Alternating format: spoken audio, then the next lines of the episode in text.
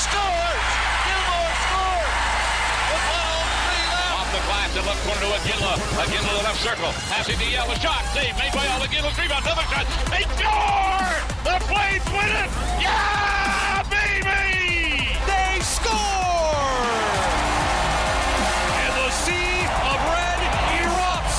Flames Talk starts now on Sportsnet 960 The Fan. Here's Pat Steinberg and Aaron Vickers. All right, we are underway on a Wednesday, July 5th. Welcome into our Doug Lacey's Basement Systems downtown studio. And this hour of Flames Talk is underway with Aaron Vickers. My name is Pat Steinberg on Apple, Spotify, Google, Amazon, or wherever you get your podcasts. Hi, Vix. What's going on, Patrick?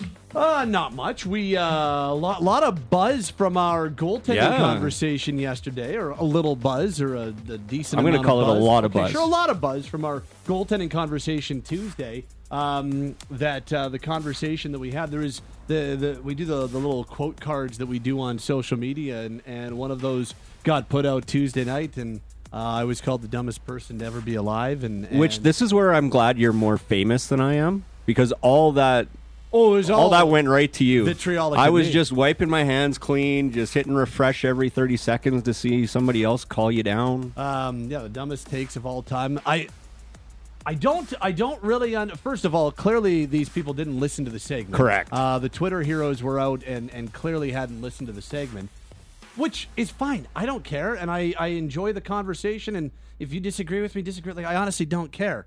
But what we talked about on Tuesday was possibility, and I think a decent possibility that the Flames might not be able to trade one of Jacob Markstrom and Dan Vladar this summer. They're just the the goaltender trade market does not really exist in a huge huge way right now. They're not we're not talking about a ton of teams looking at goaltenders to be acquired. A bunch of free agent signings, which of course teams are going to usually go the free agent route where they don't have to give up assets. Emphasize the free. Exactly. Maybe you got to pay a little bit more, but I mean, you think about Detroit and Los Angeles and Ottawa, and it goes down uh, Winnipeg. All these teams that had potential one A or one B or number two spots open.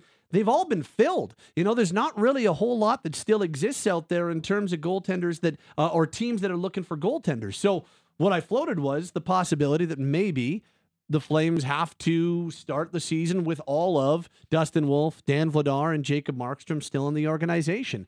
And what are the ways that you could get around that, or what are the ways that you could make that work so you're not just having Wolf language in the American League and you're still getting him, uh, giving him the carrot and giving him some progression in his career, and obviously still having Vladar and Markstrom. And all we talked about was the possibility of of kind of spot starting Wolf from the American League and the NHL uh, a few times a month. And all of a sudden, it got people really upset on Twitter. So, again, I encourage you to go listen to uh, Tuesday's segment as opposed to taking a quote card out of context. But again, I don't care if you disagree. This is something that I think is somewhat realistic that they're going to have to have conversations behind closed doors about how they're going to deal with potentially having all three of these goaltenders still in the organization going into next season. Yeah, you can absolutely use Dustin Wolf's waiver exempt status to your advantage if you're the Calgary Flames, where you can spot start him. You can airlift him in and give him a start here, a start there. As long as you have the cap room to do it and the roster flexibility to do it, you can call him up at a moment's notice, have him start, and send him back down to the Wranglers in a span of 24, 36 hours. And nothing's really affected other than the fact that you carried three goalies for a day and a half. So that is an option for the Calgary Flames. That is an option for Craig Conroy and it's Ryan not an Huska. ideal option. Let's let's let's put that those cards on the table. That is not ideal. If the Flames are adamant about Dustin Wolf playing in the NHL, the best route is to trade somebody. There's there like I, I think ideally you'd rather not have to use that three goaltender situation, at least from a, a hockey management standpoint. I still think there's a lot of value to it. I still think it's a, an interesting way to go about it. eh, But I also realize realistically, it's not like their ideal circumstance. So ideally, I don't think the Flames would love to do that. I still think, personally, in my opinion, I think it's still the way to go, at least early on, but I don't think that's the way the Flames look at it. I think they look at it as we think Dustin Wolf's ready, and if there is a trade, we'd like to explore that trade. But short of maybe New Jersey or Toronto, I don't know if there are real realistic trade options for the Flames to explore with one of their two NHL goaltenders right now. That said, not to get into a philosophical debate over development of goaltenders, but even if you do move one out, you still want Dustin Wolf playing more than 15 or 20 games a year. At age 22, regardless of what his resume is WHL goalie of the year, CHL goalie of the year, two time AHL goalie Right. of the year, AHL MVP, so on and so forth, you still need him playing, in my mind, at least 40 games a season. So the fact that you can bring him up, play him, send him back down, you don't have to worry about waivers, you don't have to worry about losing him to another team, so on and so forth. He still needs to play the games. But you're right. Doing it in such a way where you're bringing him in, dropping him down, bringing him in, dropping him down. I don't think it's the best case scenario for all three goaltenders, but it is an option that the Calgary Flames do have. It's and and it's just if they are in a spot where they need to have all three or they they're forced to have all three guys in the organization. I just think you need to have some sort of plan, some sort of strategy and and some sort of um, some sort of way of getting around it. So you don't just have Dustin Wolf spending a third straight season in the American League because my my tunes kind of changed going back to last year. The way that the way the year went along, and cl- the the the fact that now this organization is definitely going into a transition. Yeah, I don't know. I yeah, for for probably good two thirds or more of the season, I pushed back a lot on Dustin Wolf being recalled, and I still I still believe recalling Dustin Wolf while the team was still fighting for the playoffs and going through all of what they were going through. I, I still 100% believe keeping him in the American League was the right call. Recalling him to try to save their season last year would have been ludicrous in my eyes. So I think they made the right call there. But where I've definitely changed my tune is like, well, you know what? If he has to spend all of next year or the year after in the American League, uh, you, you so be it, and you just you, you over ripen him. But now it's kind of like, well, I, I don't necessarily if if we all think that he's ready, or at the very least has earned the opportunity to prove whether or not he's ready. I, my, that's where my tunes change, and that I think you have to, at the very least, have him take a step. And what I mean by that is either he's a backup and he's full time on the roster, or you're getting him some starts every, you know, you're getting him more than one start in the NHL next year. So it doesn't necessarily have to go right from being in the American League to being in the NHL full time, but at the very least, if you make some sort of intermediate step, it shows him that you're serious about his progression. It shows him that you're serious about continuing to move him along in the organization, even if it's not the complete step uh, in in one year. Maybe it takes half a season until you can open up that spot. So that's where I've changed my tune, and that's why I still think the potential of using the three of them strategically and smartly is is something they need to to uh, to to really consider here if they're unable to make a trade in the next couple of months. For me, I would almost, given where the Calgary Flames are at right now, I would place his development as the most important amongst the three goaltenders in the in the organization right now that will legitimately play NHL games this year. I am so focused on making sure that Dustin Wolf is ready to take that next step, is taking the steps to be ready to take that next step. Last year, he played 56 games, one in the NHL, 55 in the AHL, plus another nine in the uh, Calder Cup playoffs. For me, I still want him playing as many games as possible, but not to necessarily to the detriment of his development. So I don't necessarily want him to play 56 games in the NHL next year and have it not go the right way in the NHL. I still think he needs to play meaningful numbers of games, not just games in the NHL and the rotation, if you will, the musical chairs, if you will, in the Calgary Flames crease, where, all right, maybe he comes up and you spot start him. He can still get 15 or 20 in there and still have a very full workload in the AHL. Uh, this says uh, you guys are right, and Wolf should get some starts. This says why not send down Vladar, and if he gets claimed, he gets claimed. Well, I think that's poor asset management. I really do. I think you've got a young 25 year old goaltender who has potential. You paid a third round pick to get him, and I know that was the prior regime and not and not this management group, but still, the Flames gave up a third round pick two years ago to bring him in. I think you'd like to recoup something. So if you could if you could get a third round pick back, a second round pick, something like that, if you could move Vladar the other way, I think that would be I think that would be good asset management. Just losing him for nothing on waivers, I don't think that makes a whole lot of sense in my opinion. I, I think that would be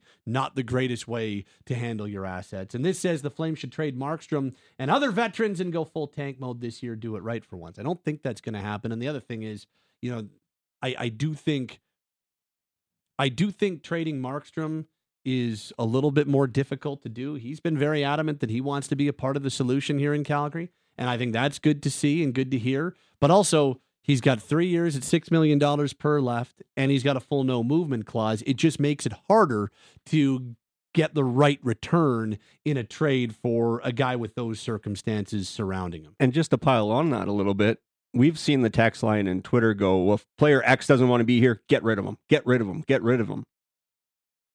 Markstrom, as you just said, wants to be part of the solution here.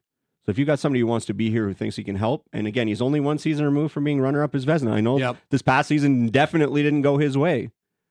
But if you've got a guy that has shown he can bring it and wants to bring it for the Calgary Flames, do you want to move on from him at this point? Just just based on the fact that oh, player X isn't sure he wants to be here, get rid of him. That's well, fair. Yeah. Markstrom wants to be here. Yeah, and he's So- he's uh, he's you know I, I think that having a guy who wants to be a part of a solution and a guy who is going to be motivated, whether he wants to be a part of the flame solution or just wants to be just wants to have a bounce back year after the year that Jacob Markstrom just had. He's going to be a very motivated goaltender next year. Anyway, I just it, it was it was interesting to see how much uh, how how much response. And it wasn't even like it was a lot of response. It was just everything was very angry. I was like, why are you so angry? Go listen to the segment. What we're saying is not like this is not some unprecedented conversation that we're having, and it's not just complete out to lunch thinking. There's a reason why we're having this conversation because the Flames may be in a spot. There's still a chance that they could trade Dan Vladar. There's still a chance that they could make a goaltending move this summer. But with some of the free agent signings that we've seen, I just think it's less likely on July 5th than it was on June 29th. That's all I'm saying. And so, because I think it's less likely today than it was a week ago, at the very least, having the conversation of what it might look like, I think is fair. If the Flames are very serious about Dustin Wolf being in the NHL for a good chunk of time next year, then I think that between now and the trade deadline, they'll find a way to make a trade. But if a trade doesn't make sense, I don't think you're just going to do it to do it just so that you can get Dustin Wolf time in. Uh, you still have to you still have to be smart in all the areas that you're dealing with here. So to at the very least understand there might be a chance that they go into training camp with all three guys on the roster. I, that's that's why we're having the conversation because there's a more than negligible chance that that could be the case. Well, and even just bringing him to training camp. What do we hear every year? We want competition. We want competition. We want competition. If you've only got two goalies in camp that have a legitimate shot of making the NHL, you're not really having competition at that position.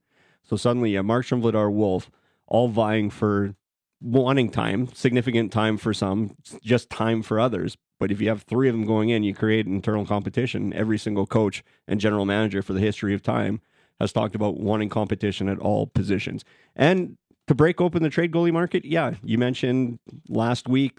Let's go one week ago today to, to round one of the 2023 NHL draft at Bridgestone in Nashville.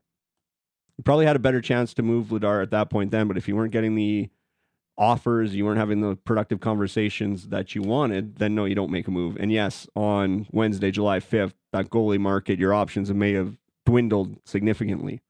But all it takes is one injury or one struggle from a goalie on 31 other teams to maybe crack that market back open again. Uh, let's hear from the director of goaltending of the Calgary Flames. Uh, was up at Winsport a little earlier on Wednesday. Sat down with Jordan Sigalet, the director of goaltender for the Fl- of goaltending for the Flames, rather. And this is uh, this is his area of expertise. I bounced some of these uh, questions off of him, these topics off of him. We also talked a little bit about development camp, and uh, at the end, some some thoughts on Markstrom and Vladar, and as they try to bounce back for next season. Uh, got into an in depth conversation with Jordan Sigalet, the Flames director of goaltending, a little earlier on Wednesday as uh, development camp gets going on Thursday for the Calgary Flames. Let's listen in to Jordan Sigalet. Okay, I want to get into the I want to get into the draft. I want to get into development camp and some of the guys you've got here. But was uh, we we talked a little bit about this on the show Tuesday, and I mean, who knows? Who knows what's going to happen with your goaltending at the NHL level? With you've got Dan Vladar, you've got Jacob Markstrom, and you've also got Dustin Wolf. I, I'm just what is what have the conversations been like with Dustin since he got into his first NHL game, and and what has the messaging been to him, knowing that right now, as you said, you're going with the same two guys? Yeah, I mean, you got two guys under contract, and in my mind, Dustin Wolf's ready for the NHL. And I know he's only played one game, but what he's done in the American Hockey League the last two years has been, you know, super impressive. And uh, if we can't make room for him, and then you know, and he starts in the AHL, you're just gonna have to work him in and break him in like a horse and get him in some games. And um, we have three excellent goalies, and you know, you'd be happy to go with any three of them up there, any two of the three up there. So, um, know, we haven't had a lot of conversations with Dustin. Okay. Just, um, since the season ended, it's almost like if you want him up, you got to make room, but you're not just gonna take anything to make room for him. You want to get a good deal if you're if you're moving a guy to have him up. So. So it's a good problem to have, right? I mean, that's that, that would be number one to have three guys that you've got that type of confidence in, like that. That's something that you, as the director of goaltending, you're all over. Like that, this is a good problem, right? Yeah, great problem to have, and you know Dustin's a pro, and um, I think he'll be fine mentally no matter where he starts the season. But he's he's proved he's ready and he's hungry, and he's going to make a strong push in camp if there's still three guys, and um, you know we're excited about him, and you know too much time in the American Hockey League's never hurt anybody, and he still doesn't need waivers for another year. So uh, we're in a good spot with our goaltending, you know, contract wise. So Yeah. you know, time will tell. Is there is there a way to make three work? Like, could you find a way to work Dustin in at the NHL level, even with Dan and Jacob on the roster? I think it's a lot easier being in the same city now with the Wranglers, but you're always going to run into cap problems. So you know you're going to have to play it smart. But if he does start in the AHL, it's going to be super important to get him games this season. So that is that is that something that's been uh, that you- you've started to kind of game plan for and, and discuss? Is that something that behind closed doors you're kind of working on a plan and and potential strategy for? Yeah, you got to be ready for every situation. You know, anything could happen. There could be injuries. There could be trades. Um, things could stand pat as they are. So, uh, but you're always ready for every situation. If he ends up going up, you got to be ready to have someone to fill that spot at the American League level as well. the uh, the teams that have done it in the past. We've seen Florida kind of do a similar thing. Nashville did it with Juuse Saros. How did they, in from from what you've dove into, how did they do it successfully and make it work? Yeah, that's something we always, you know, compared it to, especially the Saros thing. Even with you know the way they play, they play very similar. So Yeah. um, they were very patient with him. And thing people forget is that Juuse played some professional hockey overseas before he came over as well. So that kind of added to his um, resume as an experience. So. Um, yeah, you just want to slowly break them in, and you know, make sure they're ready, and it's a it's a big jump. Um, how from from you go back to Dustin's season, he wins goaltender of the year, MVP, then he gets the one NHL game in, and then dives into nine playoff games. Just if you take a look at Dustin's second pro season as a whole, how would you rate it? How would you evaluate it? Oh, he was excellent. You know, he was the backbone of that team again, and um, you know, it's it's just fun to watch how consistent he is, how mature he is for his age. He's just a pro already, and um, he's up for any challenge. And doesn't matter if the team plays good in front of him or bad in front of him. He puts the same game on the table every day, and you know, shows up prepared. Yep. Um, you know, just this preparation and confidence adds to that consistency.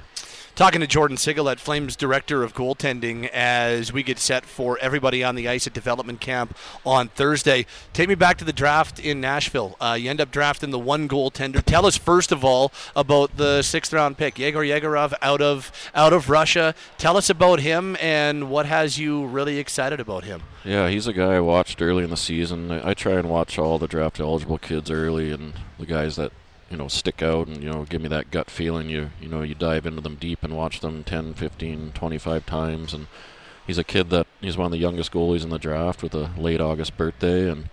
Um, he was on a team in Russia in the MHL this year that had three goalies, and you know one was an 03, one was an 04, and then he was the 05. So he, he didn't play a ton. He played 15 games, but you know, for the success he had at his age at that level, it was really impressive. And you know, his attributes remind you so much of Ilya Sorokin when you watch him, just the way he moves. He's a 6'3", athletic kid.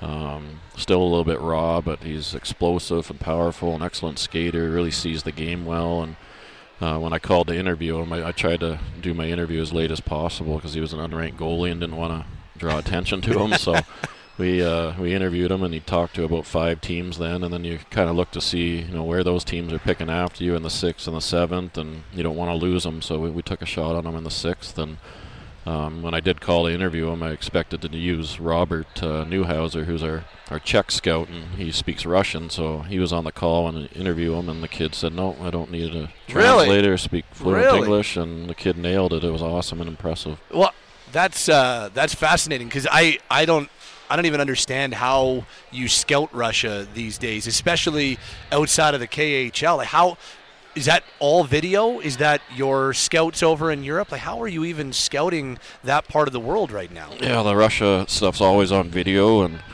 uh, it's really tough to get over there now unless you have a visa. And, um, our Czech scout is a, available to go over there, and he's a big help. And he's not a goalie guy, but he's always had a good eye for goaltending, and um, you know he helps me immensely. And you know, on- once you know the league and how good it is, and the comparables to over here, it's a little easier to scout on video. But Okay. I find it easier with goalies too, because the camera's always focused right in on them. You're not trying to chase a player around the ice, so it's uh, and you get the replays. So that's a different way to do it, but kind of learned to do it through a couple COVID years there. In, and you've had some decent success out of Russia. Chechelev's over here. Sergeyev's over here. He's going to be taking part in development camp.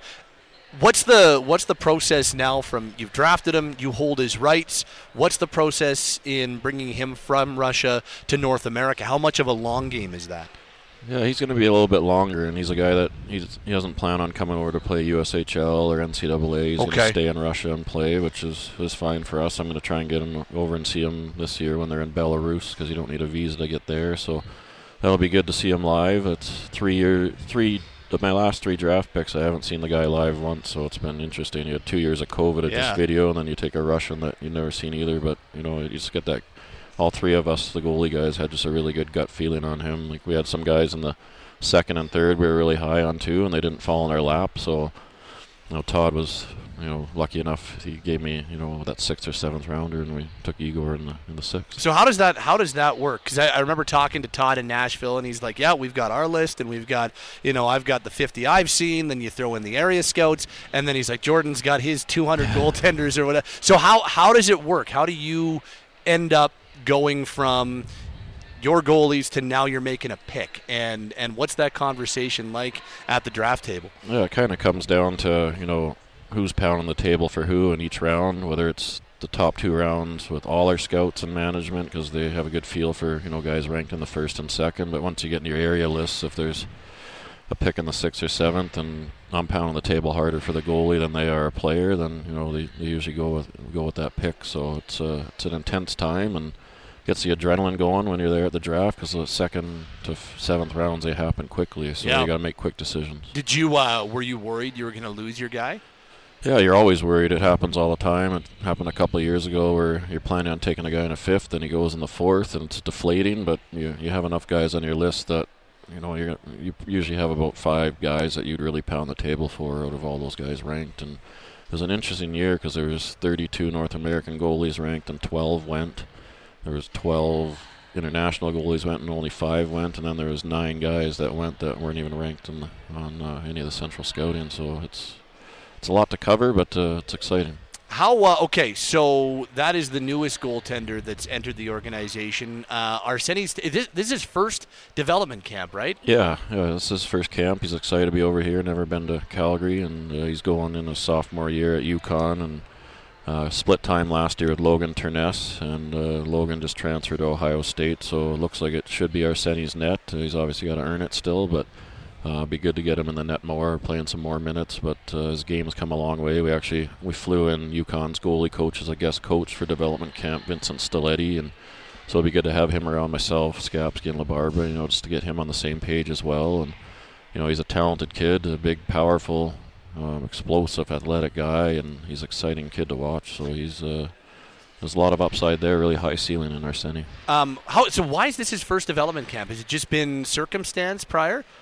Yeah, last year he went to UConn early and enrolled Okay. in some English classes, like English as a second language. Just like his English has come a long way, but it's one thing to speak it; it's another thing to kind of get it down on paper. So Yeah, yeah. It, it was huge for him, and he ended up with a higher GPA than the average of his whole team, which for a, a Russian kid, first time, you know, going to school, balancing it with hockey, and you know, he had a pretty good season on top of that. Um, so I was going to ask, what? How how would you evaluate that freshman year at UConn for him? Yeah, he had some ups and downs, but you know he, he was more consistent than not, and you know won a lot of games for them. And he was the guy they went to down the stretch in the playoffs, and you know in some of the bigger games. So that was good to see the progress, and he just started to play with a lot more control. And um, you know he, he looks like a pro goalie, and he's built like a pro goalie. So you know there's the sky's the limit for him with the tools he has. So Arseni's here as one of your five goaltenders at this development camp. Tell us about the other goaltenders that you've got here with you, and uh, and what you're looking for, what uh, what intrigues you about them, and and why you pinpointed them to bring him in.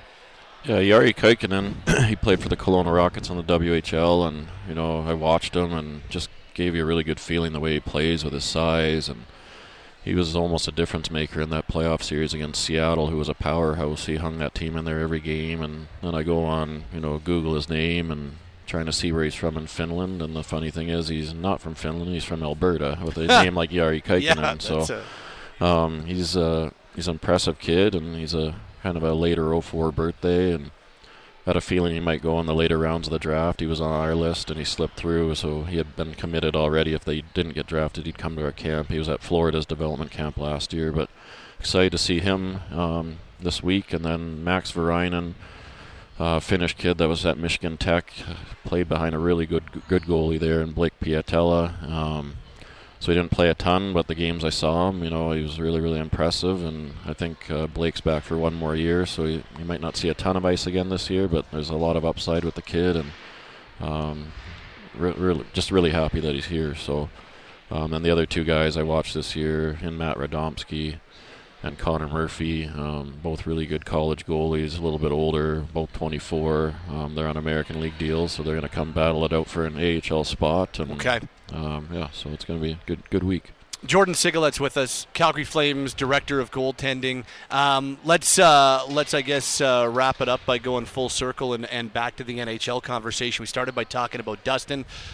Just what's uh, what's what's Jacob's mindset coming out of this year? I know that he was not happy about the year that he had. He was very very adamant about that throughout the year. What uh, what gives you confidence that that Jacob's got a big bounce back in him for next season?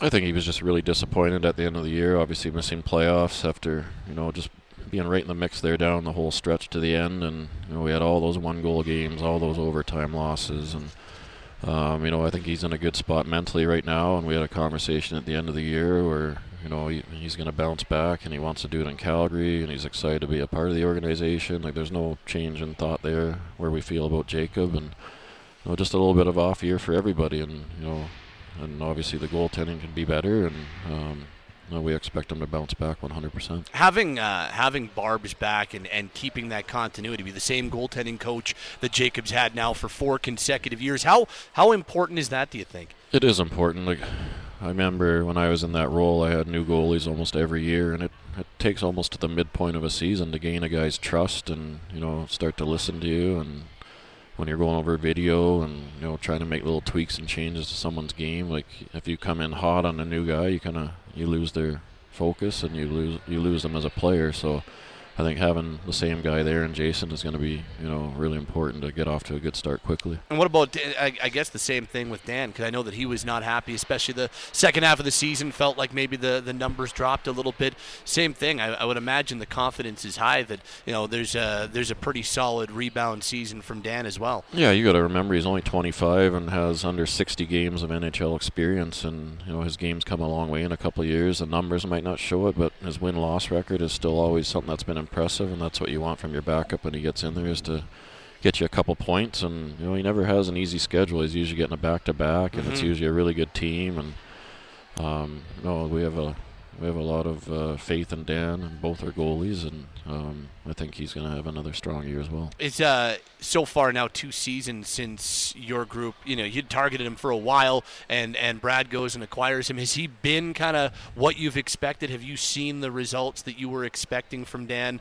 uh, and and what you thought you were getting? Yeah, you've seen a lot of strides and just his maturity. Um, he's he's become a pro. You know, he was a pretty immature raw kid when he got here, but he's added a lot of structure to his game. Um, mentally, he's gotten a lot stronger. I think learning from Mark, he's been huge for him to be around him day in and day out, just to see how he prepares and trains. And um, yeah, like you, you could see him mid-season there, where he kind of got handed the reins a little bit more, and it was a bit of a struggle for him. But I think that's part of the process, and you see a lot of goalies go through that. And I think next time he gets that chance, he's going to handle a lot better. There you go. That is Jordan Sigalet, Calgary Flames director of goaltending. Talking all things goaltending. If uh, you missed the start of it, obviously back on the podcast, but um, talked a little bit about working with three goalies if they have to do that, some of the different things they could do. Uh, and then at the very end, some development camp stuff in the middle, some draft stuff in the middle. And then at the end, they're talking about bounce back years for Jacob Markstrom and Dan Vladar. Look, to bring the, the first half of the hour to a full circle conclusion, whether the Flames are using three goaltenders or two goaltenders next season, it's an area they need to be significantly better in. That's got to that is the number one area, at least in my eyes, that this team needs to improve upon next year. And it's probably going to be with the same bodies. They just can't be a sub 900 team between the pipes next year. They don't need to be a number five or top five team in goaltending. That'd be great. But that's not necessary. They just can't be a bottom five team or a bottom tier team like they were last year. Absolutely. If they were even a Hot nine, take there. yeah. Thanks, tips. If they were even a 900 save percentage collectively as a team, they would have been in the playoffs this year. So you need more out of your goaltenders. But again, it's not just your goaltenders; it's your defensemen, and then it's your forwards. It's actually a cohesive unit about defending. Because Calgary Flames didn't give up much, but what they gave up was very, very satisfying for the opposition in terms of high danger chances against. So if you can whittle that down and get that extra save or two out of your goaltenders, whether it is Markstrom, whether it is Vladar in net, whether it's Dustin Wolf, if you can boost up that save percentage, you're going to put yourself in a lot better position Yep. because the Calgary Flames weren't far off from a playoff spot this past spring. And I think you can pinpoint the collective defense and goaltending is one of the things that plagued the Calgary Flames. Here's a text from Jeff. Pat, I see what you guys are see- saying, but I have a hard time believing that if Wolf is down in the American League, that he'll be called up for spot starts during the season. I don't know how Huska likes to run his goalies, but we regularly see where during the season coaches are hesitant to even give their backups a reasonable number of starts when every game matters or when you're fighting for positions in the standings. Coaches and teams want to win. Uh, and their starters give them the best chance to do so. I just can't see where a team will be willing to rest their starter and start their third string goalie for a significant number of starts over the course of a season. I personally think that's a bit of a pipe dream. If you want to have Wolf playing a significant number of games in the NHL this year, I think he has to be on the NHL roster full time, either having straight up beat Vladar out as the backup in training camp or by a trade being made. That comes from Jeff. And you know what, Jeff? It's a fair text, and and I don't think that it's um, I don't think it's an unfair rebuttal to what we're talking about, but I don't think it has to be that way. And if you've got a cohesive relationship between you know your your management group and your coaching staff and this is a plan that they're both comfortable with starting the season it's not it's not completely unheard of and it's happened before in recent years in the NHL and on top of all that if Wolf performs and he's as good as people think he's going to be and a lot of fans are buzzing about him being well if that goes according to plan he probably gives you a good chance to win hockey games the rebuttal I'll have for Jeff on that text because he makes a lot of valid points. But my rebuttal would be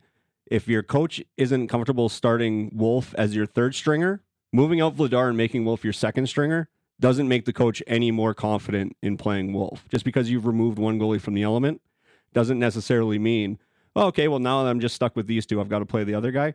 And to, to your point, Pat, I think this is more of a cohesive general manager coach type decision on when and where you're going to start them. Um, and even looking back, you mentioned in the past, in Juuse Saros' second year in North America, he played two years pro in Finland. First year was with Milwaukee in the AHL, played 38 games there, played one game in, with Nashville. Year two, he played 15 with Milwaukee and 21 with the Nashville Predators.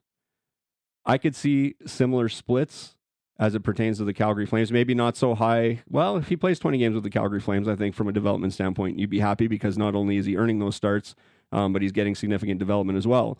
But if you can get in that range of 40 starts between the AHL and the NHL, I think that's a good spot for Dustin Wolf. I, Ah. I'd, I'd prefer more in the AHL, but if he's commanding that much attention in the NHL, there is value of being in NHL practices versus AHL practices. Uh, so, at what point do the Flames send Markstrom packing when he struggles next season? Because his runner-up Vezina season was a fluke. That's not who Marky is. Last season is what he truly is, which is just a bonkers text. Because that's not that's the worst season of his NHL career. Like that is a that, that is a very on off base text. Was Markstrom good last year? No, that was a rough year for him. We all know it. But that was the worst season of Jacob's career. Uh, prior to if you take the last two seasons out of the conversation, his best season and his worst season, which just happened to be the last two, he's about a 9 12 goaltender for the prior five years. And in a number of those years, started in the 50 to 60 range. So, no, last season is not what Jacob Markstrom is. Last season was a bad Markstrom season. If you believe that it's the sign of things to come, all the power to you. We'll see whether or not that's true. But to say last year is what Jacob Markstrom truly is, is just false. Same way, you say nine shutouts and whatever it was, 921 games yeah, that he the, the ridiculous year that he had that had him runner up for Vezina, if you want, that's probably not exactly who he is either. It's probably closer to the 912, 913 guy they had prior to the last two seasons. So, no, last year is not truly what Jacob Markstrom is. no dispute to, for me on that one. I think he's somewhere around a 2.50, 2.60 goals against average and a 912 ish save percentage. And if you would have gotten that out of him last year, you were playing in the playoffs. You were playing playoff hockey. Uh, this says um, a bit of a tough spot for Vladar after being excited and earning a two year contract. Hard not to feel like the odd man out. Not sure that bodes well for the mentality for the season. That's from Brandon Lethbridge. Uh, this says the Flames have to name Wolf the backup or they'll end up losing him. They've got five years of team control. So I, I don't think that that is as much of a worry as some are making it. Um, this says if Vladar outperforms Wolf in camp, how can you give Wolf the spot? I'm not suggesting that you do. I'm just suggesting that if you've got a progression plan and you believe that he's ready, I think that at the very least you need to have the conversation about trying to get him some NHL games if you haven't opened up a spot otherwise. Okay, we're underway. This hour of Flames Talk from our Doug Lacey's Basement Systems downtown studio. It's Pat Steinberg and Aaron Vickers along with you. Wet Basement, they have a lasting solution to keep your basement dry. If you experience any water in your basement, contact Basement Systems. They are all things basement. Visit dlbasementsystems.com. Hey, it's George Russick. And Matty Rose. We host the big show with Russick and Rose. If you miss us weekday mornings on Sportsnet 960 to Fan, first of all, shame on you. Second of all, download the podcast on demand. So many places that you can find the podcast wherever you get your favorite NHL, NFL, CFL, MLB, the stories that sports fans in Calgary want to hear. We got it for you. We are the big show. Flames Talk is live on Calgary's hockey station, Sportsnet 960 The Fan. This hour rolls on on a Wednesday with Aaron Vickers. My name is Pat Steinberg. I think it's safe to say that last year things pretty negative around the Calgary Flames. I think that's probably a fair statement. If I were to say, yeah, the mm-hmm. atmosphere was negative. There was a black cloud hanging over the Flames last year.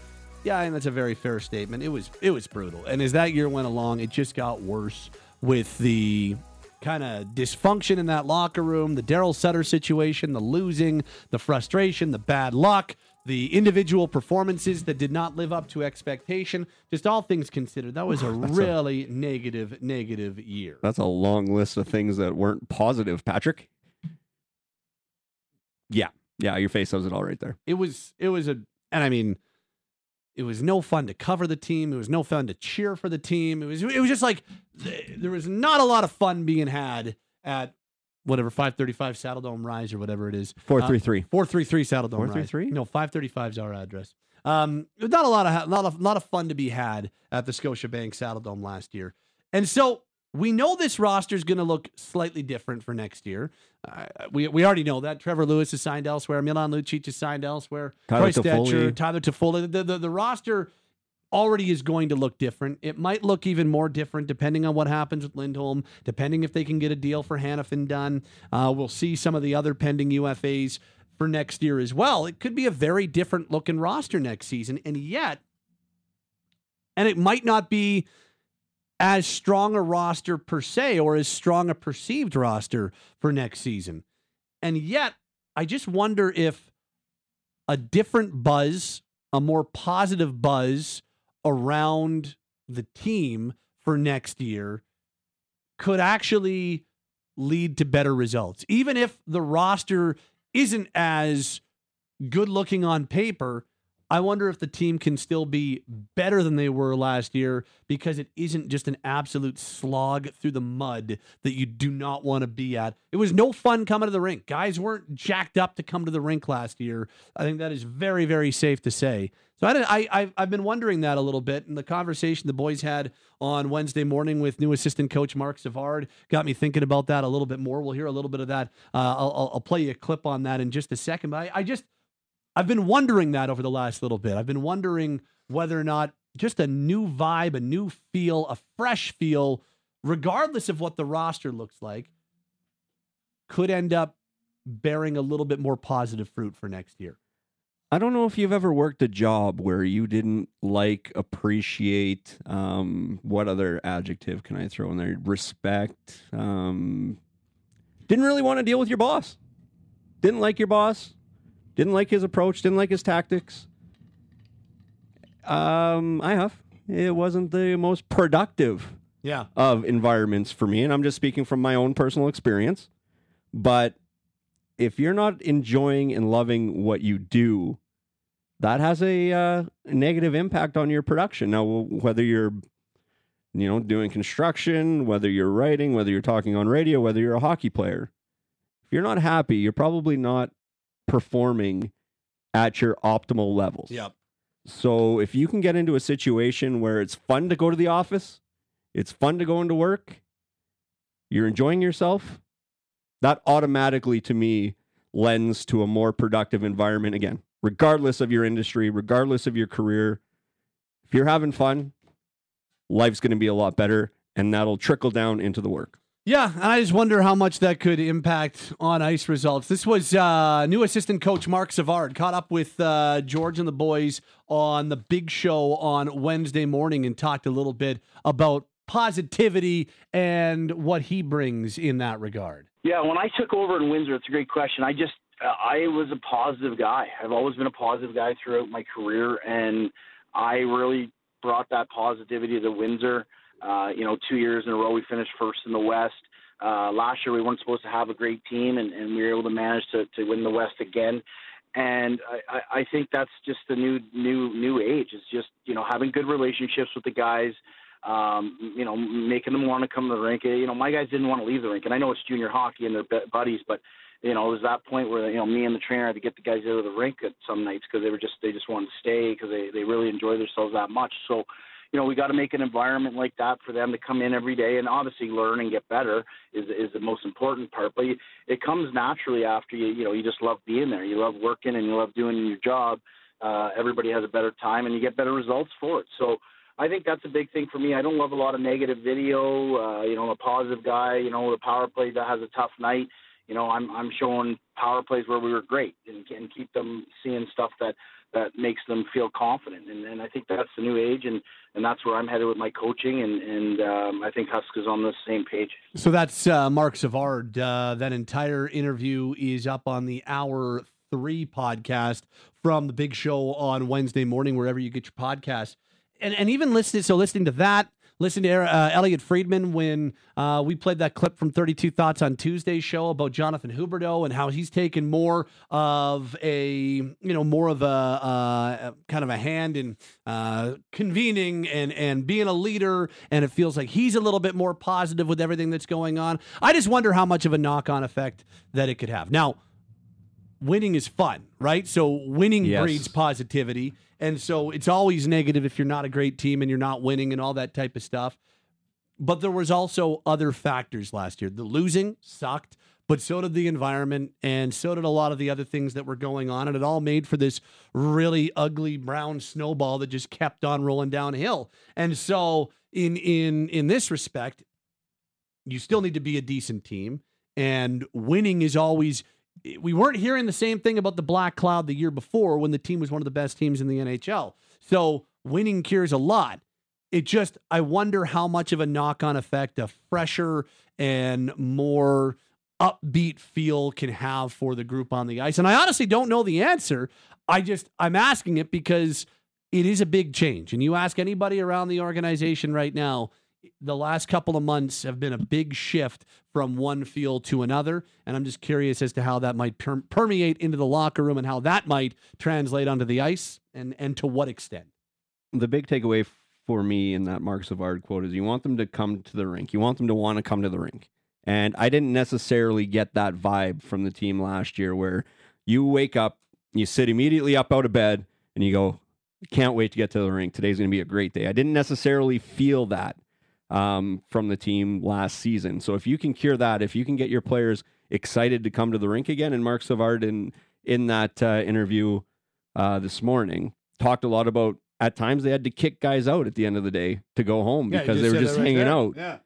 Uh, that's a great atmosphere to be in. If you've got a collection of players, and now we're talking about teenagers versus pros, so there's going to be a bit of a difference. But if you get to the point where guys are lingering around the rink a little too long, it's like, hey guys, you got to go home. Like you got you got to go do all the stuff that you do away from the rink, whether it's with your family, so on and so forth. If you can build an environment that promotes positivity instead of drives home negativity, there's I mean, there's the carrot or the stick.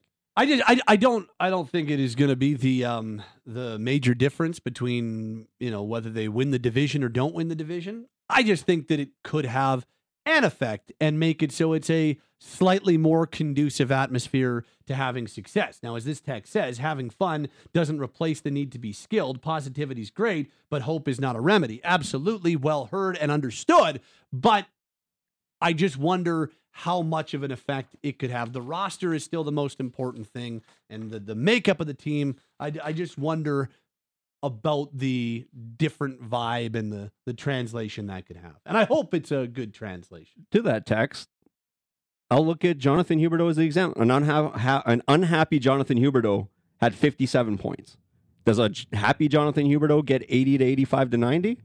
We're going to find out because it does seem like there's a lot more positivity around this team and around Jonathan Huberdeau already as is.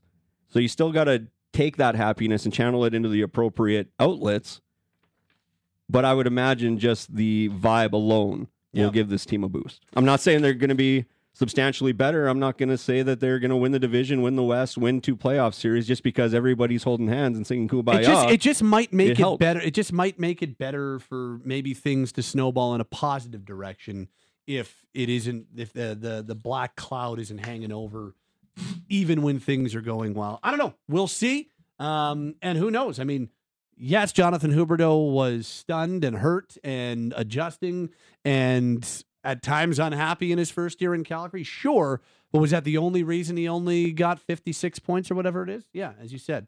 We're gonna find out as we start to wrap up this hour of Flames Talk. Geez, we got a, we got a whole army working on this on the program on this Wednesday. Aaron Vickers is on Twitter at AA Vickers. We got Azam, we've got Cam, we've got Ben, we've got Callum, all hanging out with us on Flames Talk on this Wednesday, and we're all hanging out as we wrap up this hour inside the Doug Lacey's Basement Systems downtown studio. Cracked foundation, bowing foundation walls. They have a simple, permanent solution to stabilize your foundation. Contact Basement Systems. They're all things basementy. Visit dlbasementsystems.com.